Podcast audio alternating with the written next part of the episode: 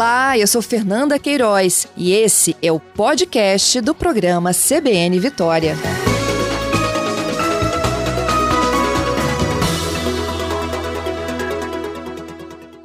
Delegado Eugênio, bom dia. Bom dia, Fernanda. Bom dia aos ouvintes. Um prazer estar falando aqui de novo com você. Eu é que agradeço. A gente que já teve alguma oportunidade, né, algumas oportunidades de conversar, até para os ouvintes lembrarem, Eugênio Ricas, além de delegado da Polícia Federal aqui no Espírito Santo, já foi também secretário de Justiça, de Transparência e Controle, e agora volta, depois de uma missão nos Estados Unidos, assumindo a superintendência da Polícia Federal aqui no Estado. Eugênio, ontem você falou sobre enfrentamento à corrupção. Queria que a gente contasse um pouco mais para os nossos ouvintes, né? O que, que você identifica aí como prioridade, combate à corrupção? Quero que a gente fale também sobre a presença dessas facções criminosas aqui em nosso Estado. Sim, claro. É, é isso mesmo, Fernanda. O desvio de recursos públicos é, é uma, uma atribuição constitucional da Polícia Federal e a gente não pode se afastar dela de jeito nenhum. É, é uma, inclusive, uma das principais vocações da PF, a apuração é, de desvios de recursos públicos. Nós temos uma equipe muito qualificada, temos tecnologia, temos todos os meios. Os resultados das operações que, que a Polícia Federal já realizou Brasil afora é, mostram isso. Então, isso precisa continuar sendo uma, uma atribuição da Polícia Federal.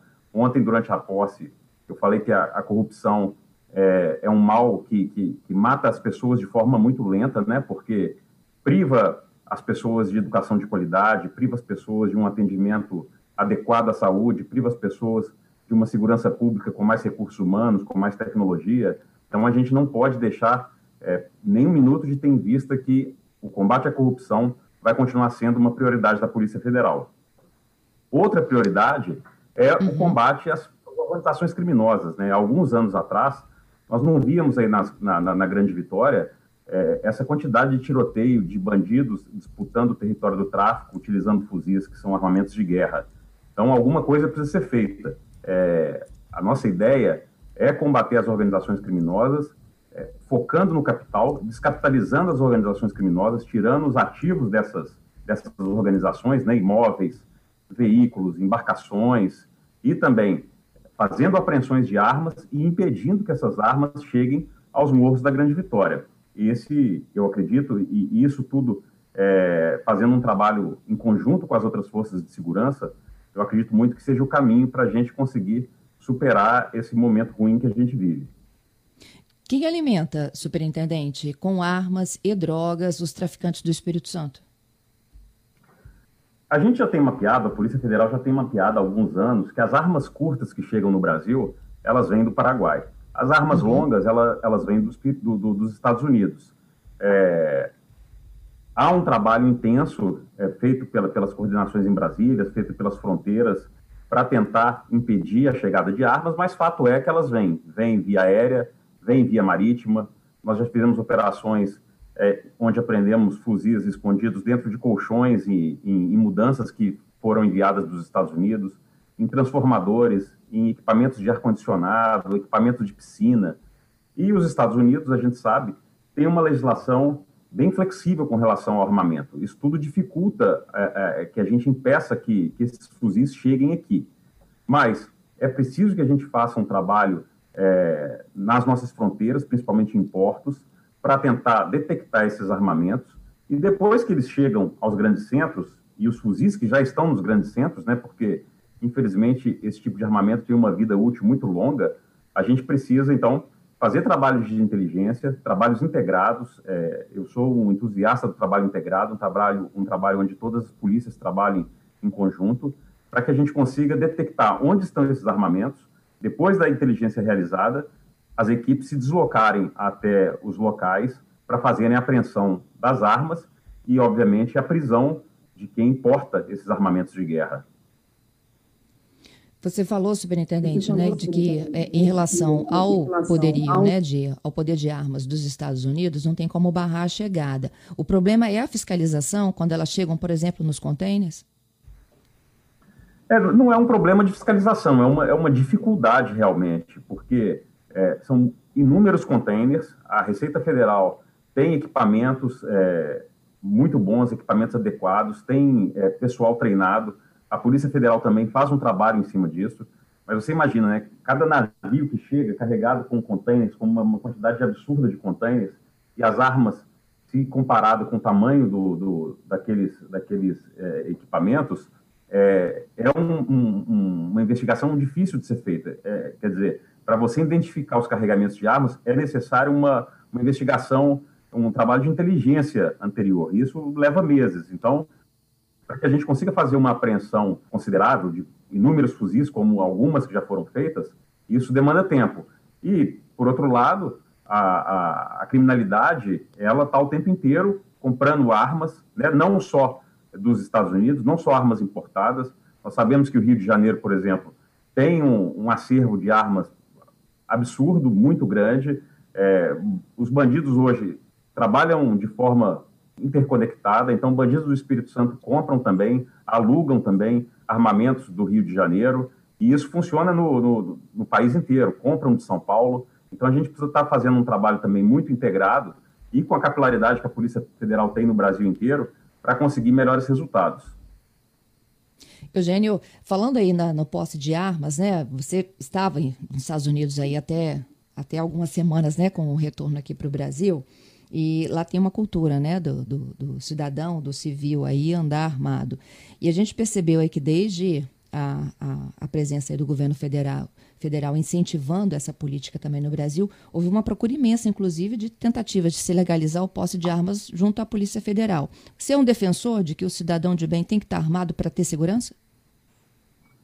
Olha, eu, eu acho que não. Eu acho que, que é, esse normalmente não é o melhor caminho. Assim, o policial ele, ele tem obrigação de andar armado. Ele anda armado porque porque faz parte do trabalho dele, né? Toda vez que ele que ele a, o Código de Processo Penal diz que ele precisa atuar caso ele veja um, um, um flagrante acontecendo. O cidadão de bem não tem essa responsabilidade e o policial tem. É, fato é que quando uma pessoa é, porta uma arma, obviamente de maneira legal, né, com porte de arma, isso traz para ela uma responsabilidade muito grande. A lei permite, é, a lei hoje é, é dá um acesso muito maior para que as pessoas é, utilizem as armas, comprem e, e, e pleiteiem o porte de arma. É, a Polícia Federal está aqui para observar e para respeitar a lei. Então, nós concedemos portes de armas quando os cidadãos atendem os requisitos. Agora, o que é importante saber é que cada cidadão que faz uma demanda dessa, né, de posse de porte de arma, ele traz também algumas responsabilidades. É uma arma que pode ou não ficar na presença de crianças em casa, é uma arma que pode também, eventualmente, ser furtada. Então, é preciso que cada pessoa que vá demandar à Polícia Federal o porte de arma esteja ciente dessas responsabilidades. Se a pessoa atende os requisitos legais, está ciente dessas responsabilidades, vai é, atuar com os devidos cuidados, aí sim não há o que fazer, a gente precisa conceder os armamentos. Caso contrário, pode provocar uma tragédia, né? Ao invés de se defender. Exatamente. A gente tem, tem muitos exemplos disso, né? De tragédias que acontecem com crianças, porque muitas vezes tiveram acesso a um armamento e não sabem manusear. Isso não é, não é, não é brinquedo de criança. É, suicídios e todo tipo de, de, de situação. Então é importante, se, se, o cidadão faz uma opção dessa, é importante que ele saiba que, junto a essa decisão, é, vem uma responsabilidade gigantesca. Gente, nós estamos conversando ao vivo com Eugênio Ricas, delegado da Polícia Federal, assumiu ontem a superintendência da Polícia Federal no Espírito Santo. A gente iniciou essa conversa falando sobre prioridades. Eugênio falou sobre enfrentamento à corrupção, eu falei também sobre tráfico de drogas e armas. É, Eugênio, eu tenho aqui alguns ouvintes lhe dando boas-vindas ao Lindomar, dizendo bem-vindo de volta, doutor Eugênio. E o Lindomar perguntando se você tem pretensões políticas, se candidatar para as próximas eleições. Acabou de chegar na superintendência, né, Eugênio? Não, não tenho pretensão, agradeço as boas-vindas. A minha pretensão é fazer um trabalho, um trabalho bom à frente da Polícia Federal. É o que eu gosto, minha casa, minha carreira. O objetivo é esse. Quais são, do teu ponto de vista, Eugênio, né? Puxa... Pode falar. Um né? Como? Há, inclusive, um impedimento. Há, inclusive, impedimentos legais. O superintendente da Polícia Federal ele é impedido de, de, de concorrer a qualquer pleito eletivo. Eu nunca fui filiado a partido político, não sou. Então não tenho, não tenho esse tipo de pretensão. Bom, respondido aqui ao nosso ouvinte Lindomar, queria voltar um pouquinho da sua experiência ainda na época da Secretaria de Transparência e Controle e o que, que tem de armas novas para enfrentar a corrupção. Olha, a cada dia que passa, é, é, nós temos e agregamos é, no, no, no, cardápio da Polícia Federal novas tecnologias. Né? Então, fato é que todo, todo crime de, de, de corrupção, é, e quando a gente fala de corrupção, nós estamos falando da, da, da macro-corrupção, né, como aconteceu na Operação Lava Jato, com uma quadrilha que saqueou os cofres da Petrobras, isso movimenta muito recurso. Esse recurso ele precisa ser lavado. Precisa ser lavado seja aqui no Brasil, seja é, é no exterior, ou seja, é, os criminosos, e, e, e, aí eu incluo todos os corruptos né, que, que, que participam dessa macro-corrupção, eles, eles deixam rastros. É, é, inevitável que os crimes de corrupção, os crimes de lavagem de dinheiro, os crimes financeiros hoje deixem rastros. Nós temos, a Polícia Federal tem meios, né, e isso tem sido provado a cada operação que a gente faz, meios de rastreabilidade desses recursos financeiros, independentemente do paraíso fiscal que esses recursos são escondidos, seja comprando apartamento em Miami, seja mandando para bancos na Suíça, seja fazendo como o Aldebrecht fez, criando uma, uma diretoria de operações estruturadas para fazer a gestão aí dos recursos oriundos de propina, é, as tecnologias e, e, e, e, as técnicas, elas, elas partem da premissa de que esse dinheiro vai ser lavado. E aí é aquele tradicional follow the money, né? A gente, é, é seguindo o dinheiro, perseguindo o dinheiro, a gente consegue identificar e comprovar todo esse fluxo criminoso que é, ainda é crime no Brasil e que tem penas consideráveis. A grande dificuldade é trazer esse dinheiro de volta, né? Ou o maior desafio?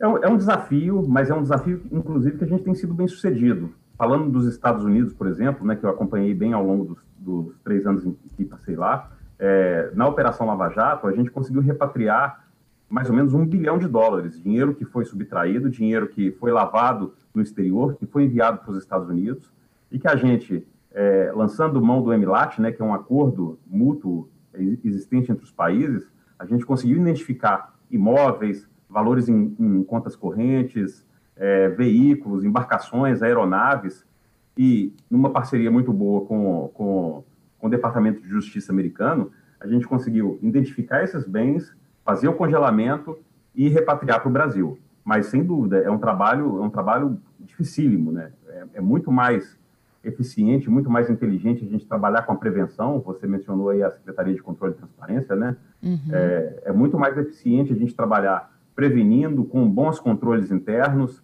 para evitar que a corrupção aconteça, do que depois ter que prender quem desviou dinheiro, ter que procurar esse dinheiro, ter que, que atuar de forma a, a fazer o congelamento e a repatriação desses recursos. Mas é possível. Muito embora seja difícil, é possível e a gente tem conseguido êxito em, em várias operações. Queria te agradecer, superintendente, pela conversa aqui conosco. Bom trabalho, bom início de trabalho aí à frente da superintendência, viu? Muito obrigado, Fernanda. Eu que agradeço pela oportunidade e fico aqui à disposição. Muito obrigada, bom dia. Eugênio Rica, bom gente, dia. como eu já apresentei, é delegado da Polícia Federal, já esteve aqui conosco em outras oportunidades, falando também, né, na época em que ele é, comandava as secretarias de Justiça, depois de Transparência e Controle. Ele assumiu ontem, no finalzinho do dia, a superintendência da Polícia Federal aqui no Espírito Santo, falando que tem como desafios né, o enfrentamento ao tráfico de armas, de drogas, as relações aí com a presença de facções criminosas e também com a experiência que ele já construiu aí no enfrentamento à corrupção. Essa entrevista daqui a pouquinho também na íntegra você terá no nosso site cbnvitoria.com.br ou em qualquer plataforma de podcast, é só você chamar por CBN Vitória.